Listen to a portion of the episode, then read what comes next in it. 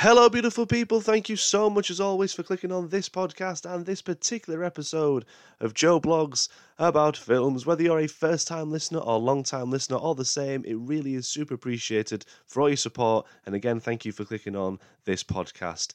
In this episode, I'm going to do another revisit. It's been a while since we've done one, but since it was my 30th over the weekend, I wanted to do something to go hand in hand with that and talk about something that's quite near and dear to me, something that I absolutely love with a huge passion. We're going to talk about the X Files, in particular the first film of the X Files, uh, Fight the Future, which I really love this show. Like, I, I, really dig this film as well. I'm excited to kind of revisit and go over it with spoilers, of course. That's your first heads up. Um, but the X Files for me is something, as I say, so near and dear to me. If it wasn't for the X Files, I probably wouldn't be here now being so invested and talking about films and TV. It was a, I started very young watching the X Files. Uh, my dad was a huge fan. It's something that, as I say, we both had a great passion for, and it's again something that I have a close connection to with him about. And I have so many different ideas of different episodes that I want to do about the X Files on Joe blogs about films or TV. That that will happen. That will definitely happen in the future. So I want to go over like my personal favorites, what are ranked the best episodes of the X Files. But I thought, for t- in terms of a revisit and kind of a sit down, because any excuse really to see Mulder and Scully tackle whatever it is, whatever paranormal phenomenons that's thrown at them. I thought let's do the film because I genuinely love this film. Like when I was younger, we'd watch obviously the odd couple of X Files. We always kind of got them like checked out ahead to make sure that we were like my dad in particular, obviously because he loved it anyways. He'd only show us the ones that we could probably watch without being absolutely terrified to our very little souls. But they were just instantly like these two characters, Mulder and Scully, for me were like are just staples as to my pop culture and love and admiration for TV and film and all of that. Those two are like the forefront and probably at the top of the list above everyone. They are two characters that I absolutely adore. And so, yeah, I'm very much excited, as I say, to go over this film, to go over what I love about it and, and really what I love about the X Files. So do expect a lot of gushing, but if you've not seen the film, there will be spoilers. And if you haven't, obviously do check it out because it is great. It sits perfectly between season five and six. However, what I think this film does super, super well, and what Chris Carter and everyone involved with the writing side of it is, is that they were able to make this so consumable for both audiences. They've got obviously enabling the fans to get you know a good service and a good story for those guys, and a, and a great feature length for the die-hard fans of the X Files. They weren't in any way taking anything away from them.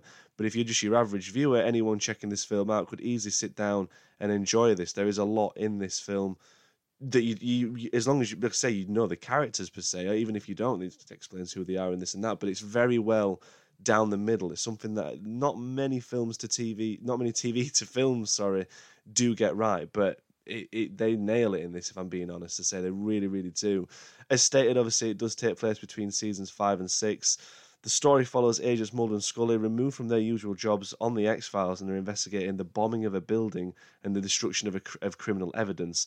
They uncover what appears to be a government conspiracy attempting to hide the truth about an alien colonization of Earth. Now, straight from the get go with this for me is that they take everything that you know about the mythology as a series fan, if you're a viewer of the show up to that point, and they make it on such a large and grand scale, which I think works super well for it, especially when you're getting other audience members in there who necessarily haven't checked out the X Files, there's enough within this to be like, well, okay, this is quite a big story. This is actually like going somewhere. Like I say, I think that Chris Carter has done some questionable things with the X Files, but I do think that the first film is definitely one of the strong strong points. Really, really well. This is like at the peak of when like the X Files was really, really ramping up with its with its fan base and such because there was it was just like a cult classic. Then it became such of a phenomenon that people were really, really on it, and still to this day, like it's mad just how many people do still love and cherish the X Files. So much so that when they release garbage as they are as they did towards the end of its uh, of its new run to air quote, it really did feel a bit of a slap in the face for obviously us long term fans, but that's another story for another day.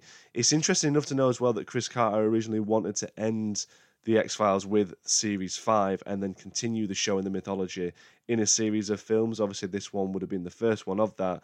But obviously, because the series was too profitable and the, the fan base was so high, Fox were like, no, you're not doing that. that is not happening. So I think that uh, it's interesting because in the grand scheme of things, when, when you know that, it, it'd be for me, anyways, I almost feel like, well, maybe they should have just done that because taking nothing away from what happens after the film and such in season six, seven, and eight, nine, even up to nine, I do feel that once, obviously spoilers for the TV show listeners, but once David the Duchovny's character Mulder, obviously once he leaves and kind of just in and out between eight and nine of uh, sorry seasons eight and nine, I, I just almost like you may as well have just maybe tried to wrap it up with films instead because there were some things that I do like in those last two seasons, but primarily my thoughts are just they're the weakest of the bunch. Even even to an extent, at times weaker than the newer stuff that we got. Because at the end of the day, at least we got Mulder and Scully. It wasn't just, you know, they did what they could. I don't want to get too bogged down into what happened with the series and such, but for me, I love up to season seven. Like, absolutely love the X Files up to season seven. After that, I'm just like, okay, I'll just take it or leave it, which is a, which is a great shame for a TV show that I really, really, really dig. But it's just interesting enough to know that that was the original plan, and I would have maybe liked to seen it. But then I also think there's been some great episodes after that. We will get there one day, though. Don't you worry. Say I can't believe I've been doing this podcast for so long, and I'm only just talking about the X Files now. Um, but yes, as I say, the film obviously centers around that that that that synopsis there that there's a bombing, there's essentially a cover up from the uh, from the secret government, the government conspiracy, and within that we've learned more about the actual overarching mythology in the sense of what the alien alien race have planned for Earth and what the syndicate, that being the conspiracy of men, have kind of put in in the process to like to tackle that in a way. So that's what we're going to be diving into this podcast. So don't you go anywhere if you're an X Files fan. I hope you enjoy this one as much as I'm going to probably enjoy waffling and gushing about how much I really like this show. Uh, but yes, and this film. But the podcast is available on RSS.com, Google, Spotify, Apple, all that jazz. Really would appreciate if you can leave notification button on. As to leave a review, sorry, that would be grand. Jump onto the socials, Instagram and Facebook, and search Joe Blogs About Films to find the Facebook page and Instagram pages. Would you believe? Give us a like and a follow on there. That too would be awesome. And all the same, get in touch. Let's have a chit chat about films and whatnot, and let's go from there. But here we are then in this episode talking about The X Files Fight the Future, which did actually like really well at the box office. Like I say, it was, I think, a budget of $66 million, and then it got a box office of $189.2 million, which I think, I say, I'm, it's one of those where I kind I kind of sums up just how big the X Files has had gotten at this point and how like popular it was in that pop culture range. And you know, this film was directed by Rob Bowman as well, who did a, who was quite a series regular when it came to some of the some of the episodes within the show. Sorry, so obviously you've got these the, the team behind are just making sure this is the best possible film for all fans. Eh, even if you say, as I stated before, even if you're not an X Files viewer, this is something that a lot of people can get on board with. It's just a great story from start to finish, and that's why I really, really do enjoy this and rate it quite high in the list of films adapted from a TV show because they pretty much get everything, everything right in this. Like it's super, super entertaining. It's breakneck speed as well. I'll talk about the pace, but really, really a lot to unpack and digest from this film. It's interesting to note as well as a bit of random trivia that due to like legal reasons with Fox and the network itself, that the X in X Files and the opening credits of the film they had to be it had to be a different one. I, I just find that quite interesting. I mean, I don't know, I don't know what the actual legal reasons were. Maybe it was to kind of differentiate between the film and the actual TV show. It probably would boil down to that, but just like a bit of an interesting, uh, an interesting take, and maybe as well, not that you would necessarily expect the opening title theme or the opening title sequence or whatever to be part of the film. But I do like that, even though we don't get the classic opening X Files theme, which in itself is phenomenal. Like I love the theme tune to the X Files. I think if you're an X Files fan or any TV fan or anyone, you'll you are familiar with the whistle, the tune of the X Files. But I do like that we just get that little motif of the you know the, the classic X Files theme just as the film opens, just slowly, as I say, the whistle and then we're into it and it's just straight into like 13th century fox or whatever presents and and then we're off to an absolute flyer because the film has essentially like kind of three introductions which i think is just amazing. Like any other film you might be sat there being like this is too much i can't take it all in. But with this it's just we just jump from fantastic set piece to yet another great set piece. It's wonderful viewing and, and like i say it doesn't feel forced or it it just flows ever so well. To say that we jump from as i say you know the ice age to then present day texas to then dallas within the space of maybe 15 minutes it doesn't feel like at all like you sat there like jesus christ like steady on. Like i am invested into what's happening and why this it's all it's all for a purpose of it. It's all to kind of bring out the the overarching well the, the plot itself but just what we're what the mythology and how grand a scale the conspiracy is Um, it really is excellent. the film kicks off in the Ice Age in 35,000 BC, and it's incredibly suspenseful. And due to again limited lighting, just adds more to that intensity. You know, we see these cavemen, these two figures in the distance. To say the camera, the, the camera is obviously quite far back, but it's a great wide shot. It's just complete whiteness, and there's two figures running the distance before we're obviously introduced in the classic X Files format, bottom bottom left hand corner, that this is in fact obviously 35,000 BC in North Texas within the Ice Age. But this is the thing as well. It's like something that we've never seen before within the X Files. You know, to go this far back almost to see these older beings explore and come across. We maybe be one of the first men to come across the extraterrestrial life form that is obviously within this cave. I think that it's all just shrouded in mystery, but at the same time, it's enough for us to be like, this is mega, where is this going to go, kind of thing. Because one of the things that I think that they do incredibly well with the the actual design as well for the for the extraterrestrials in this film is that they make the aliens so terrifying and quite literally dangerous, which is something that the show up until this point had not really touched upon anything like this for the extraterrestrials. That is, you know, they'd never really designed them like that. They've always been like little green men or just this and that. Like, never this ferocious and genuinely terrifying. Like, it's something I remember seeing as a, as, as a youngster being like, these moments were the ones I dreaded the most. I probably didn't watch them, uh, you know, when I was quite young when this first dropped or whatever. Because, as I say, they were very violent, very like horror esque as well. And again, due to that limited lighting and, and the actual sharp cuts and the shaky cam, it just makes everything even more absolutely bloody terrifying. But again, we come back to the actual conspiracy and the whole virus side of this film. This particular extraterrestrial's got the purity virus or the black oil, however you want to call it. You know, it's part of its DNA. It's essentially it's like its blood, and once the caveman stabs this alien, it oozes out, and it is an alien itself. It will then obviously go to attack and and, and take over and, and infect it's just again a that added little extra tidbit of like this alien species is absolutely terrifying. I just think it was a fantastic opening saying to see the other caveman that's frozen up in in this cave again. All that with a question mark of what is actually going on here. Then jumping ahead to present day, the same cave is then interrupted by the falling of a young boy, which is a fantastic shot. Like looking up ahead as this hole breaks from into frame, and this boy just comes crashing down, finds the human skull, but inadvertently himself been infected with the black purity virus. It causes obviously outspread panic, local panic, I should say.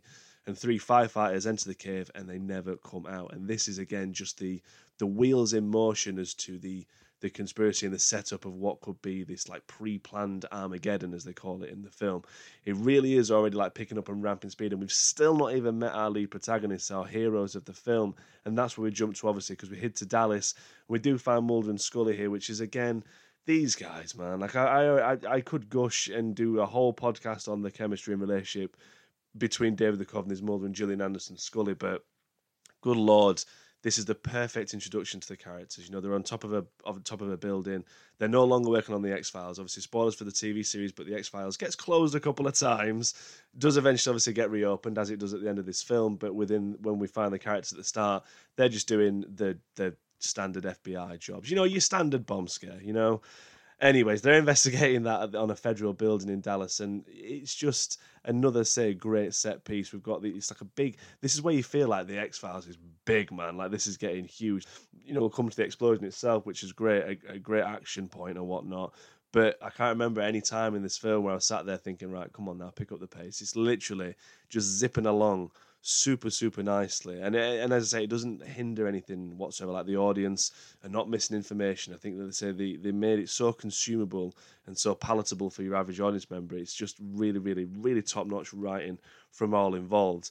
But as I stated there it goes without saying that the chemistry on screen between Mulder and Scully is absolutely excellent. You know we also get our first line from Scully exclaiming Mulder it's me down the down the telephone. What's one of the obviously catchphrases of the actual show which is perfect for the film and then having Scully kind of just explain itself how the bomb scares and seriousness of them, only then to be jump scared by Mulder saying boom, whatever, in such a calm voice, showcasing straight away to your average audience just how these characters work. Scully is the, the, the level headed and realist, and Mulder's the one that's not taking this seriously as it's not really what he joined up to be part of the FBI for. And he's a joker when he wants to be.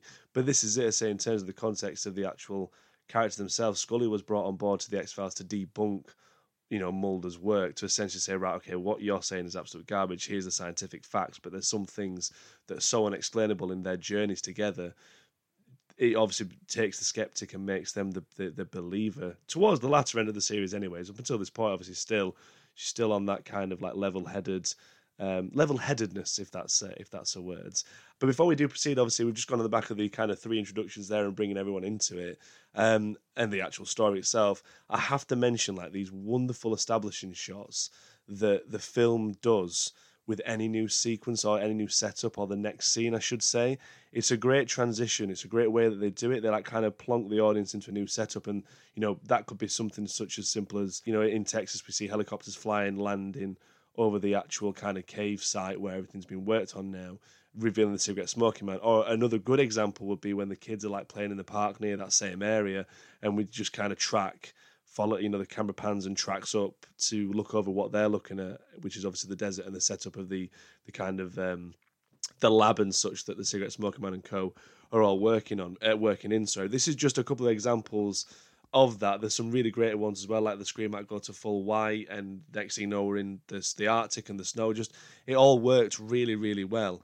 Um, and it does it a lot throughout the film, and I think it's a really perfect way to help with those transitional sequences. But back to Dallas and back to the bomb scare incident and the actual bomb explosion itself. The bomb turns out to be in the building that Mulder and Scully are, not the one that they've been told is straight across the other side of the road. It's it's detonated, having been left by another agent who said he could defuse it. And it's that thing again is that you know, sat in the audience, that this guy obviously it's something's not up, something's compl- not right. I mean, it, it well, definitely isn't when he's just sat there watching the timer tick down, ready for it to explode in his face kind of thing. He's just sat there waiting, which again is super suspenseful. It's such a great like juxtaposition to what's going off obviously outside with Mulder and Scully they're evacuating, getting everyone off, and everything's really chaotic. It then cuts and we see, you know, this particular agent, I forgot his name, it's going to annoy me, but the, the FBI agent just sat there and this delicate classic piano music that the X Files does just it almost feels like it's always reminds me of kind of like water flow almost like you know what i mean but it's just very nice and delicately been played as this guy sat there watching this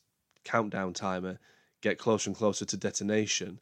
It's then revealed, obviously, once the bomb explosion goes off, and which is a great sequence altogether. Some of the CGI looks a bit iffy, but still, it's really, really effective. Really hits hits the mark in terms of a, an action set piece. But it's later revealed that within this explosion at the building was said to have been cleared, that three bodies have been, uh, four bodies, sorry, have reported to have perished within the destruction. Three firefighters and a little boy. You can see where this is going then in terms of what we've just expect, uh, what we've just experienced and seen in the previous moments with the young boy and the firefighters. This is the cover up. This is the conspiracy of men with key information on the existence of extraterrestrials, ultimately, who constantly stop at nothing to put blockages in the way of Mulder's quest and search for the truth once again. I will come to the actual explanation of the syndicate and what their involvement is in all of this, don't you worry. But just before obviously all of that comes out to him, before the actual explosion goes off, like the performance from Gillian Anderson in this sequence where she's evacuating everyone is absolutely excellent. Like it is killer. Like really, really strong. When she says the line, "Don't think, just pick up the phone and make it happen." That is serious authority. Like she nails those sequences. Something that Gillian Anderson does so well and has done so well. It's just all, all the time in her career. But in, as, as Scully, it's one of the things that I love so much about her. She has such a dominance and presence that she really, really executes that order. You know what I mean? Like she tells them, "You need to get everyone out of here." Um, and this is this is it is that the characters in the film Mulder and Scully, what works really well is that the characters are on two separate journeys within this particular story. After obviously this tragic news that obviously they didn't in fact clear the the actual building and bod and lives were lost, Scully is set to leave the FBI. She wants to go back to her medical roots, whereas Mulder's determined to find the answers as to how four people could have possibly died in an explosion that they were told was all clear and good to go it's ultimately though the realization that both of these characters do in fact need each other. You know, they they it, what what looks to be the right right thing would be to separate and to go their separate ways is not actually that these two genuinely do need each other. there's such a good emotional level of that within the film. You know, even when Scully confirms she is transferring, obviously a bit, little bit later on in the film, it's around maybe the halfway point or maybe towards the latter end that she's going to transfer and she, she's leaving.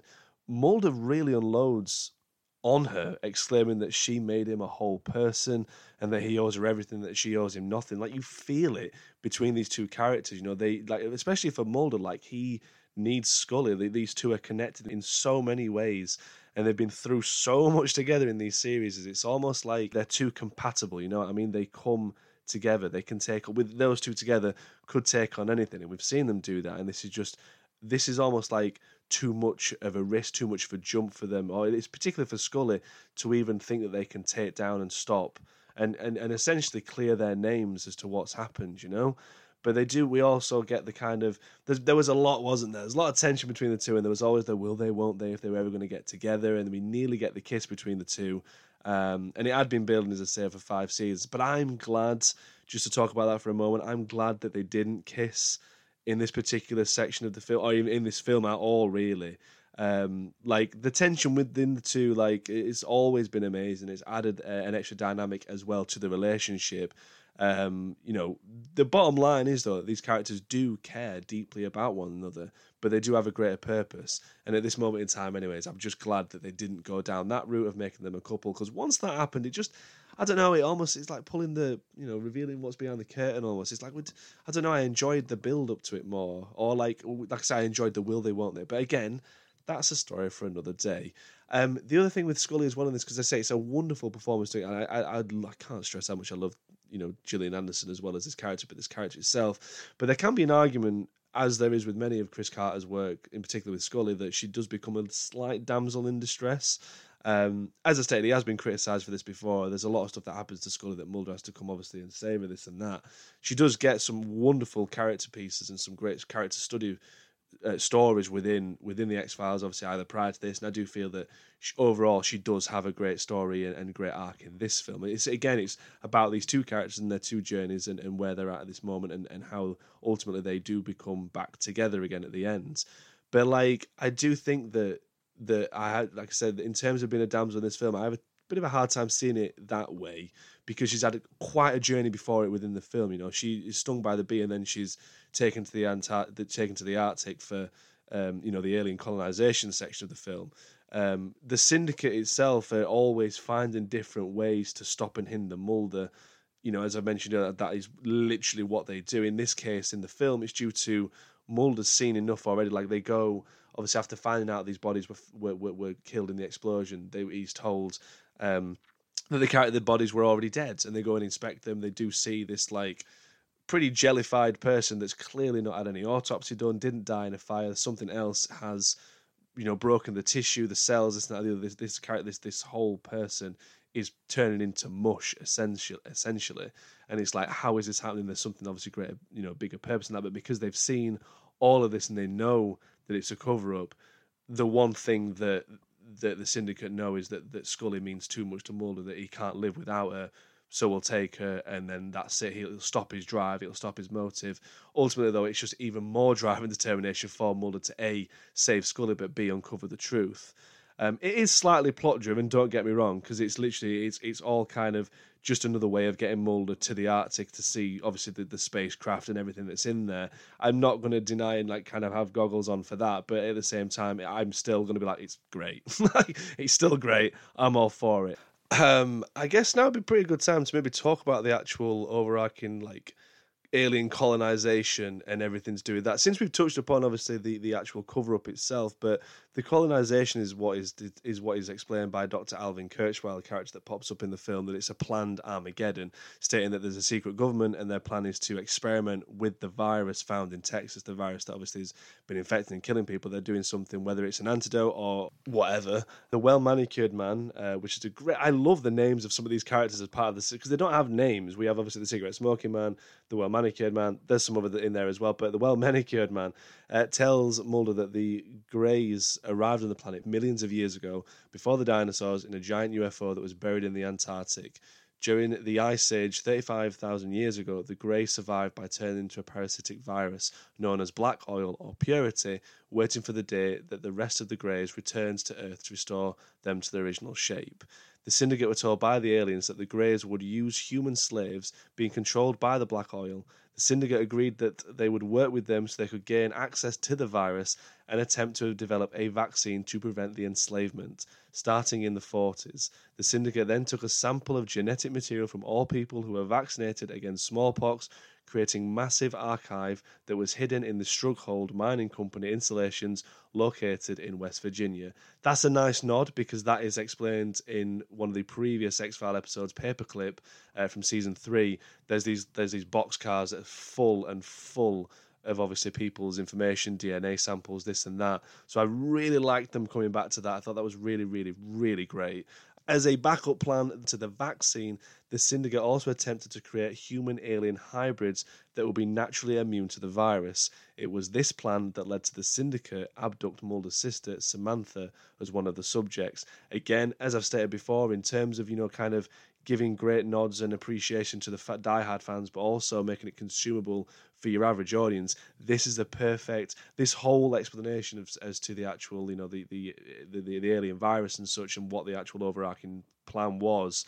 It's a, it's, it's a great moment for all fans, particularly to the diehard fans, because there's explanations. It doesn't fully explain everything, but it gives you enough information. It says, in particular, like it doesn't explain whether Samantha is alive or not, which is something the series does continue to go on with.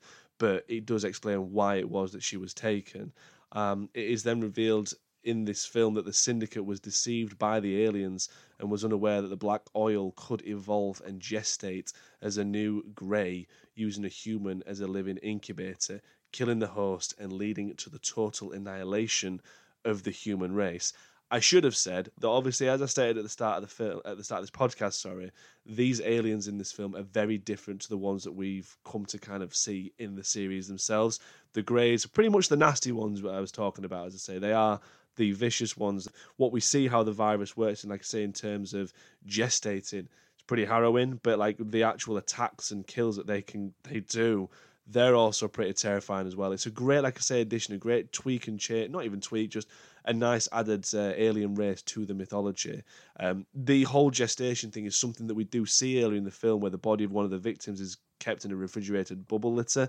The cigarette smoking man observes that the man is still alive, to which Dr. Bronschweig responds that he is biologically, but he will never ever recover. He's now like a translucent body, having been taken over by the alien, being growing inside of him, and the cold temperature is just slowing that gestation process that they've set up in the incubator and such. Um, it's a case again that, like the cigarette smoker man does all the time, covers up the evidence is that try the vaccine. If it doesn't work, pretty much burn burn the body as like they do with the others. Um, it, it's just a harrowing thought. Like I say, in terms of mythology, I love this. I think it's such a it's it's elaborate and it's bigger uh, on a scale than what probably we were expecting in the TV series, but I do think it makes for some absolute incredible incredible viewing because this whole this isn't just like a one off. This isn't like a this is only in the movie. This is it. This is like as I say, it's the midway point of the series. So this happens and that continues to say with those threads for the show moving forward. In particular, so the first episode of season six really does kind of carry on that, and it's something that I absolutely dig, especially, especially say when you watch, you know, season five finale, then the film, then season six opener. It's a great little trio to watch. I just think it's a great, great story threads that, in terms of, like I said, for the X Files mythology, it works super well, and like it does make for some incredible and intense moments because the, again a terrifying moment involving the grey aliens we should say now. There's such a horror esque approach to it you know what carter and, and everyone do within this once the aliens has hatched and come out of the body it's been gestating. Again with that limited lighting in this cave and a similar blue tinge to the opening like caveman sequence we got, we do see obviously Bronschweig see the alien in the shadows of the cave, leading to one of my favourite lines in the X Files, where he says so much for little green men, before he's ultimately killed after a few slashes and stabs. As I say, we go back to the quick cuts, the shaky cam, really up close as the alien screaming down the front of the camera, and you're like, holy hell! It makes it super, super harrowing. Really, really. I even, like, in addition, the real terror on, on that is that once he's been attacked, he then calls up to everyone to, you know, say he needs help, only for them to kind of look at each other yeah, not going to do that. Close the hatch and then cover it with sand, burying their heads in the sand, if you'll pardon the pun. You know, they're covering that up, problem solved. And then we just move on to the next sequence as such, which again I do think it does cut to the well manicured man, and before he does obviously go off to explain the situation to Mulder in the car. But yeah, that whole sequence to say in terms of them explaining what the virus is, or as I've just gone over and waffled on ever so ever so politely there for you lot, uh, for you lovely lot listening. You know, I do like what they did with the aliens. I've already mentioned that enough, but I do really like say some of the horror sequences that we get in this film just kind of just remind you just how scary the X Files can be. But one of the best set pieces of the film is where Mulder and Scully chase down these oil tankers. Uh, they're on the back of the train. They do have the virus within these tankers, and it's only like leads them to a random cornfield with two luminous white structures built into the middle of the desert. And again, the, the panoramic and wide shot revealing this like eh, revealing this is just excellent these two random bright lights in the middle of the desert has so many questions once again, especially for our lead characters. And there's so much intrigue and interest. You've got the characters walking through the crops. I love all the tracking shots and the overhead shots of them making their way through these random crop fields in the desert. Like it is, like I say, it's, it's mysterious. It's just like what what is going on and why kind of thing.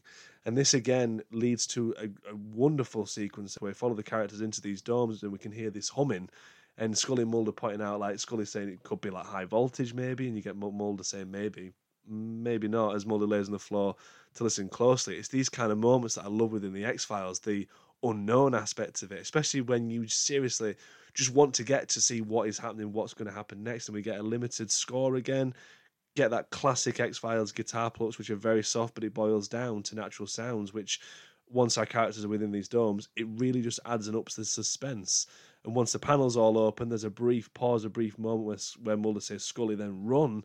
And the domes begin to fill with bees, and these bees are what are used to transfer this virus. 3,000 bees were actually used for the sequence inside the bee dome, and I think that they may have used. I don't know if they used fake ones when they were uh, in the particular point when they're all dropping on on on Mulder and Scully, or maybe ones that are either deceased. I don't know if they did, or ones that didn't have the stingers in something like that. I just remember seeing something like that on the um, on the bonus features. But a lot of bees were used, obviously, for for this sequence. And again, it's just another one. It's it's another one of those things. Was like a checkpoint. Like I absolutely when I think of the X Files film, I just think about the bees and such, and these these huge domes. It's something that again I just always go back to. It's it's wonderful, but the film doesn't stop there with these wonderful set pieces. Obviously, because ultimately Scully is stung by one of these bees a little later, a little later, as I mentioned earlier on, just before her and Mulder do kiss, after he just pours out her and just explains just how much she means to him.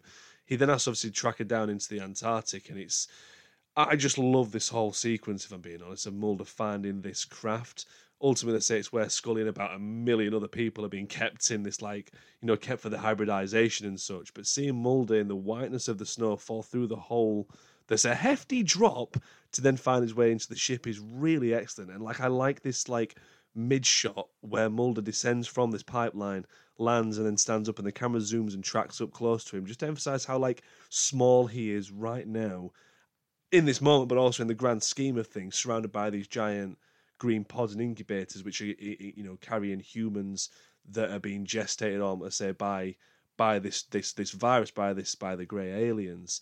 There is a great long take as well, and we get to see this wonderful and beautiful shot of Mulder looking over at the rest of the inside of the ship, and it's really and this is where I think that the film does hold up because yeah, fair enough, there are some like moments where the green screen or whatever aren't you know just they're, they're noticeable and the CGI aren't great, but there's this wonderful long take. I do think that moments like that in particular hold up. And this take, as I say, as Mulder climbs to the ladders, begins to climb down just before he slips and falls down, which is again really intense. But we follow him over the heads as as he starts to descend, and it's just well, if he fell, surely he would die. It's, it's a jaw dropping moment. Don't get me wrong, because it's a pretty big craft, a pretty big ship, but it is just absolutely, like I say, just ah, oh, anxiety inducing. You know what I mean? But I'm jumping, I'm, I'm fleeting from here to there because I do want to try and keep this. You know, I don't want to regurgitate the whole plot. But once the aliens do start to hatch in this, uh, and Mulder's obviously got Scully and that, it amps up the horror and terror for these characters. Like it really, really does. Added to the fact that the ship is beginning to function and take off because Mulder's used the vaccine to save Scully, you've then got semi conscious Scully that can hardly walk and being forced by Mulder up the vent to escape, you know, all the while these aliens are awakening and trying to smash open their pods to escape, and the harrowing cries of Mulder shouting, "Grab the vent! Grab the vent!" trying to wake her, but having them to to resuscitate her. It's just one thing after another in this in this this like final act, this third act of the film, and there's these fantastic frames and close-ups of the aliens in the incubators just snarling and scratching.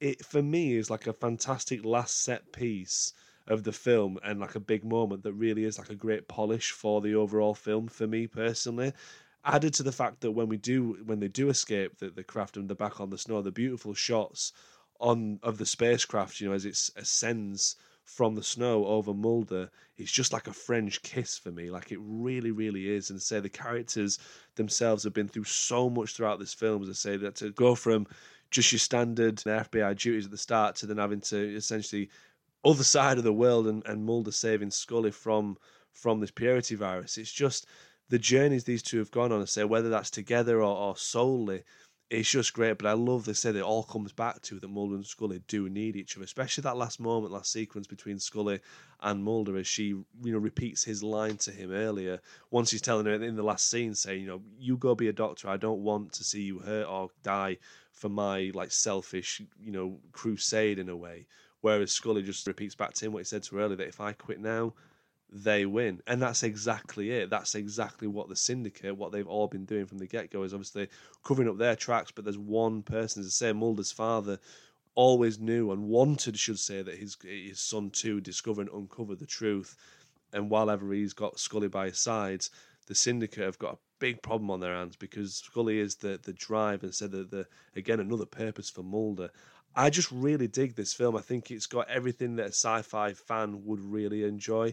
You know, you got your alien government conspiracies. You've got good action as well. A little fun fact as well within this film is that neither Mulder and Scully actually use their guns. They, I don't even think they point their guns at anyone at any point. I think they get obviously Mulder gets shot, and I think he has his gun with him in the Antarctic. But I just think it's cool that there's literally zero, um, yeah, zero gun usage in this film for our lead protagonists. Um, it is such a great film. I said I'd love to know what people think of this uh, in terms of because out of the two films that we got for the X Files, this is absolutely the superior one. Uh, for me, this is what the X Files film should be. Like I say, it's a it's like a feature length episode, and more so, the second film is just like a. I would say that's an extended X Files episode. I want to believe that the second film that is. But um, but no, overall, like I have uh, very, I've got nostalgia for this film. I've got so many good memories of watching this film. I even still have this film on VHS along with my dad's uh, huge X Files VHS collection. So maybe that could be an episode in the future to go through the ones I've got on VHS and review those because there's a they kind of clumped a fair few stories together, you know, like obviously Tooms and Squeeze, but again, different story for a different day. But that's something potentially that we could be looking at in the future. Um, yeah, with the X Files on the podcast. But I really dig Fight the Future. I think, as I say, in terms of what it does for the for the scope of the show and the mythology of the show, it does obviously enhance and elaborate on that. And I think that it puts it on a great trajectory for season six. But ultimately, there's some wonderful performances in this between uh, David Duchovny and Gillian Anderson because they're the two that we follow all the way through. It's literally uh, there's very few scenes that don't involve them two together. Ultimately, obviously, you got Cigarette Smoking Man, this and that, who has his scenes, but it is it is a great story, and I do very much rate the X Files Fight the Future. Out of ten, it's like an eight and a half, nine, and that's obviously down to nostalgia and biasness towards the X Files.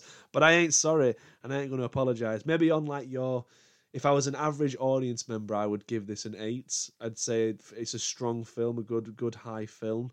Um, but as an X Files fan, like I'm like, well, yeah, it's going to be enough for ten out of ten, isn't it? But it's a, I'll go with a nine anyway. Just, just to go on balance there, I'll give it a nine. Uh, but I dig it. I've loved doing this revisit, and hopefully, I'll see you've enjoyed me waffling about the X Files because it's been some time coming, and there is so much horror, so much suspense, so much classic X Files in Fight the Future that it's hard not to like it if you're an X Files fan. Really, I think it delivers on all fronts. I think that Chris Carter nailed it, as saying so did obviously Rob Bowman as well in the direction of the film. Um, but yeah, I absolutely dig this. I say it's also written sorry by Frank Spotnitz as well, which I do apologise because I should have mentioned him sooner. Because again, he is quite a famous name within the X Files, um, yeah, fandom, and of course with writing the scripts and such. So yeah, I love this film. I think it's great. I very much enjoyed rewatching and revisiting it. I like to see this character journey, and say between the two Mulder and Scully once again look like they're on different paths, but ultimately are, en- are ending on the same one. It is a very good release, to say, from 1995, and one that I, or 1998, I should say, apologies, uh, and one that I will look forward to again rewatching. But I hope you've enjoyed this revisit. Thank you so much, as always, for clicking on listening. Do let me know if you're an X Files fan, if you love it as much as I do, what you'd like to hear from me about the X Files. If you do, well, you will be hearing more. But if you do want to hear any more in particular, let me know your thoughts, anyways. Until the next episode, thank you so much. Take care.